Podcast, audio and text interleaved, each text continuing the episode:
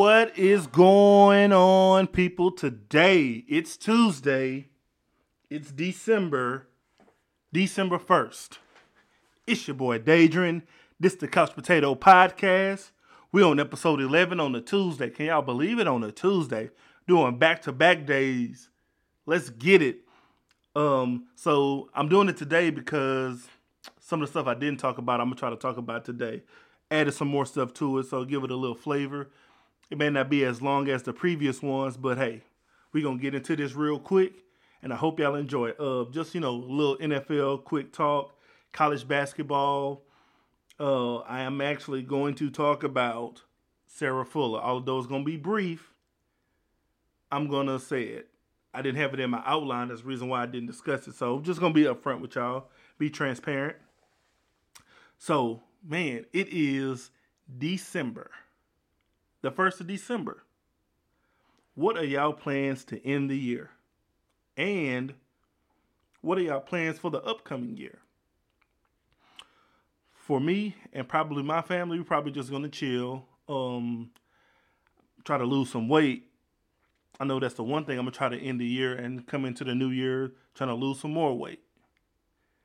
That's that's my plan. Um, obviously, you know, spend time with family and things like that. Well, the family in my household, I'll say that. And honestly, I don't have any plans for the upcoming year because I don't know what's going to happen. I mean, granted, we all don't know what's going to happen. However, it's, I mean, 2020 showed us don't prepare for anything because your plans are going to go to ruins. So that's how I feel about that. So I'm not, I'm not planning anything for 2021. I know that President elect Biden is going to be in office.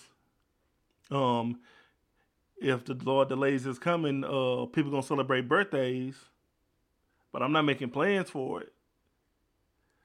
It's crazy. So, and then no one's really taking, no one.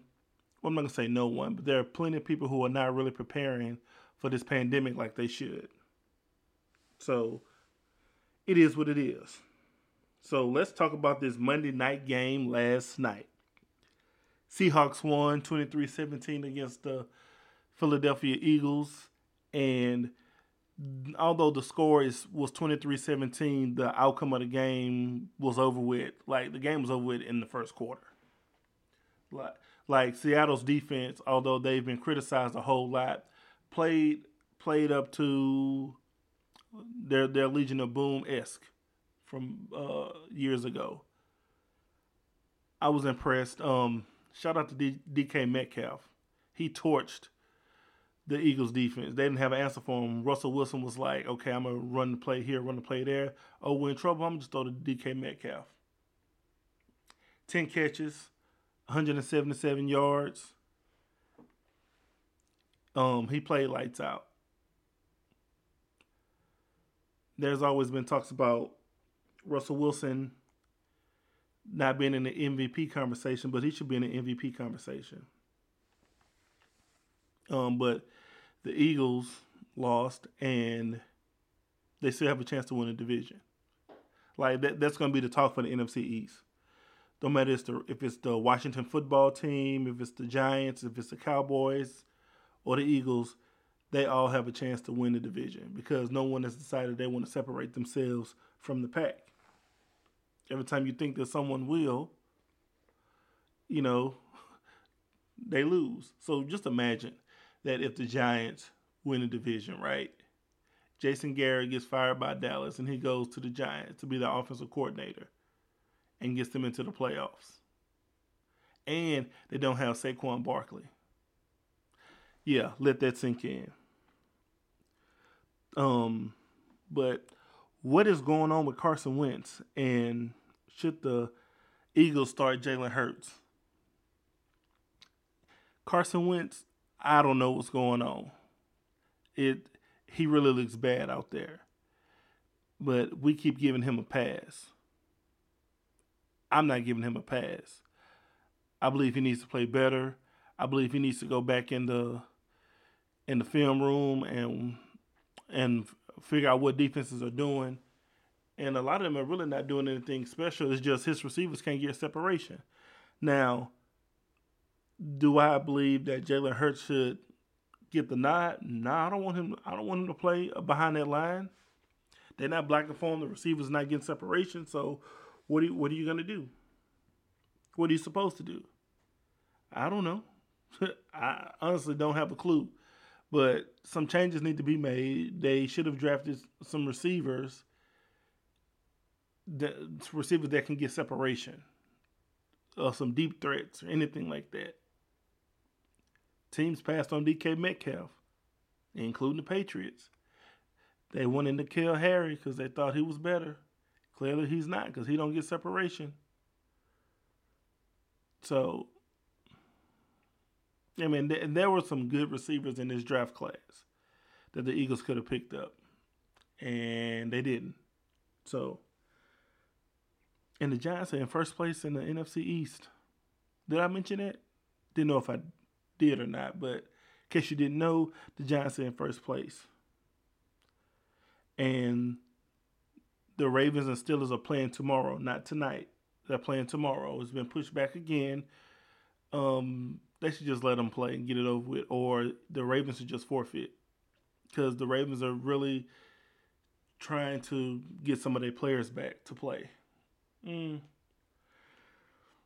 Just forfeit. I can see them not getting in the playoffs anyway. That will look bad. Teams teams have figured out Lamar Jackson, so just forfeit. And what is going on in Tampa Bay? Like, why? Why is every time you look up Tom Brady is throwing the deep ball when he doesn't have to throw a deep ball?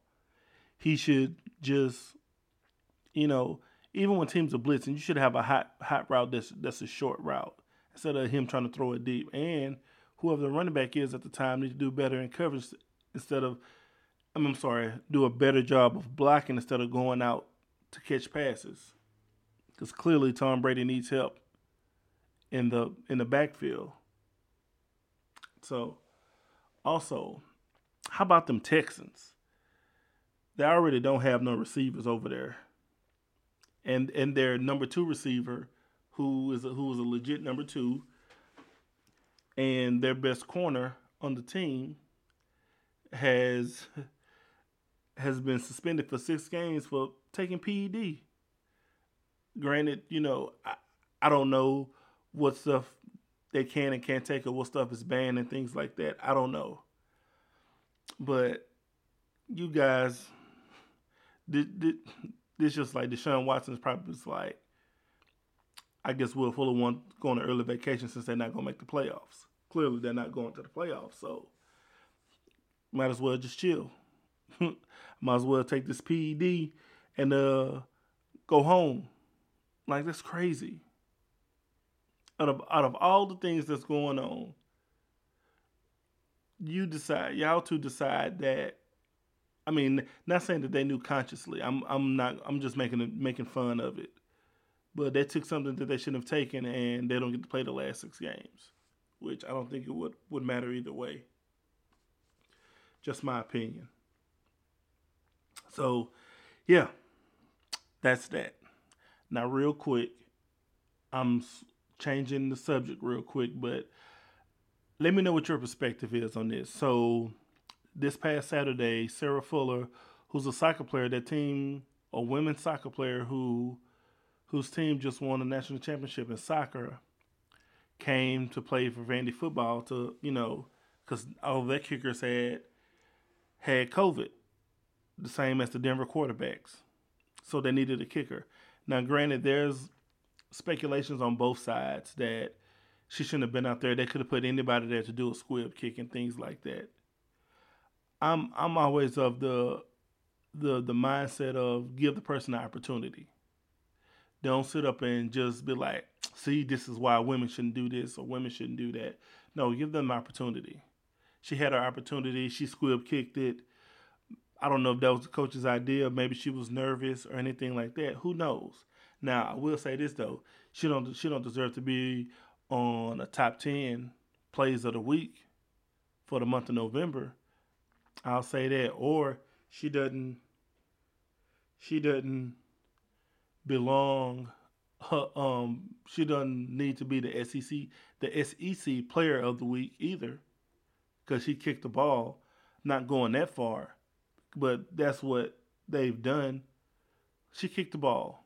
It's a football. I know it's big. It's huge. She's the first woman, to my knowledge. It's something I have to look up because I was informed that there were two other women who have not been named that have that have kicked that have been on the sideline. I don't know if they got in the actual game or not, but she kicked the ball. You know, let's applaud the first person to ever kick a, a female for kicking a football. Now, this does not mean that it's going to open doors for women to actually play college football with the guys because guys hit guys hit hard, and I've always said when I played, if my mother, grandmother was on another team and I'm going up against them, I'm gonna do my best to knock their head off.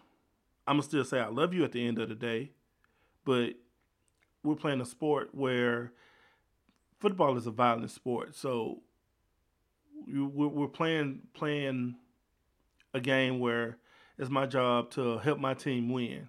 So if it means I gotta knock your block off for us to get a win, it will happen.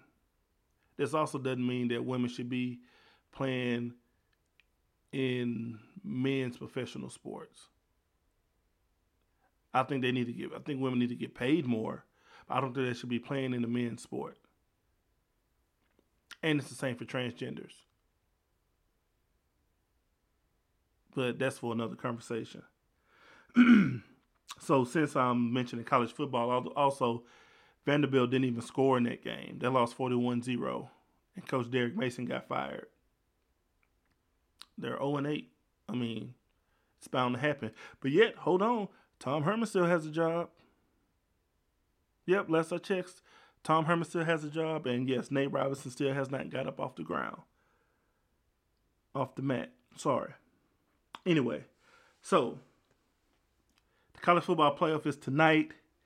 And who should get the nod, who should be the top four teams, I think Florida should definitely be in there.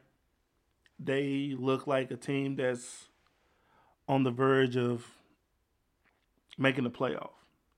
Obviously, you have to get by Alabama if they play each other in the SEC championship game. But my top four is Alabama, Notre Dame, Clemson, Florida, Texas A&M, and Cincy. Those are my top six teams. But my top four is Alabama, Notre Dame, Clemson, and Florida.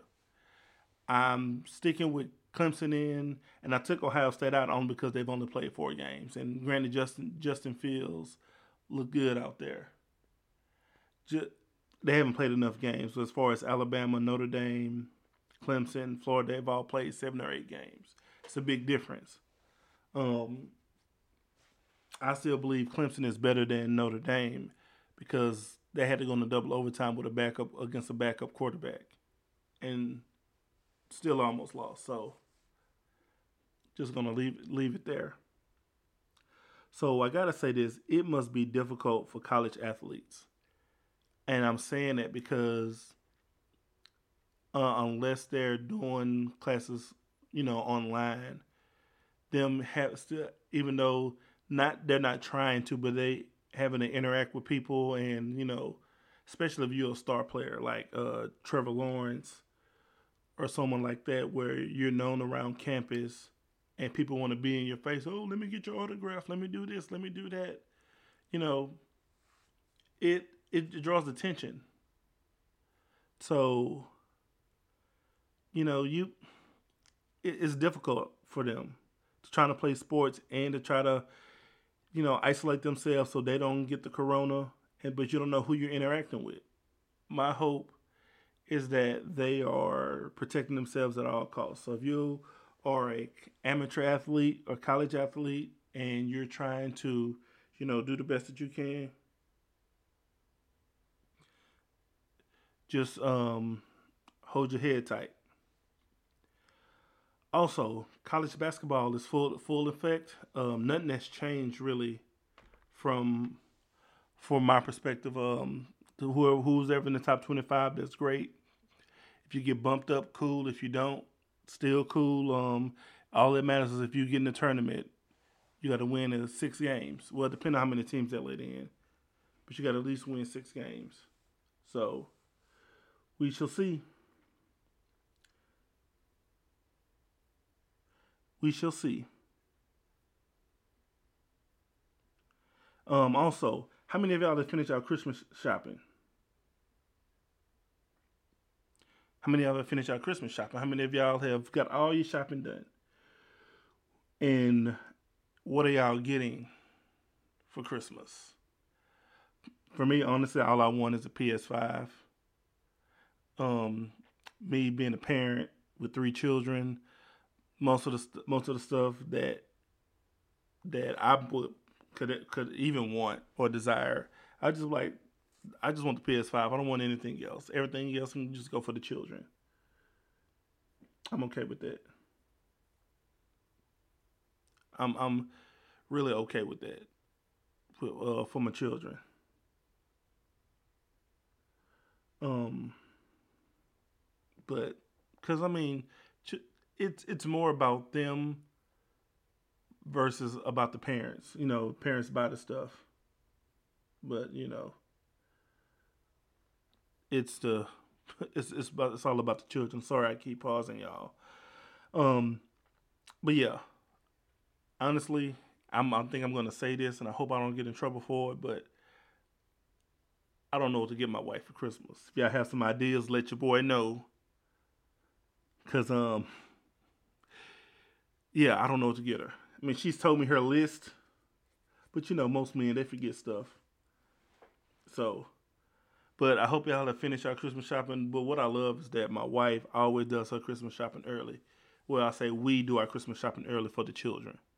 So, and she's gotten me something else other besides the PS5, but I'm just, you know, I'm just happy I get to spend it with my family.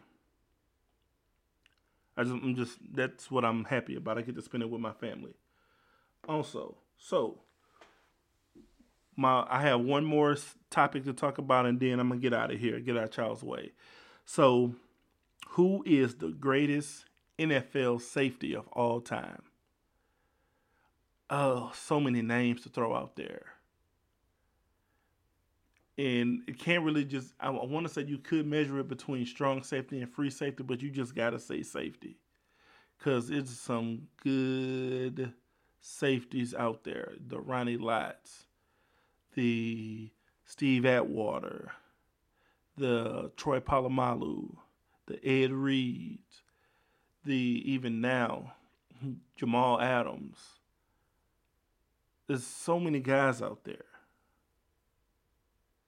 I I got to say, and also the Ryan Clarks, the Landon Collins, the Sean Taylors, rest in peace. But I'm going to say, and I know the rings don't show for it, but this is this is my opinion now. You may think differently. But my opinion is Troy Polamalu. The the way he played, his instinct on the field, that that guy there played his butt off. So I'm going with Troy Polamalu because he could play in coverage, he can play the run, he could do it all. And he was very humble. That's what makes him, I believe.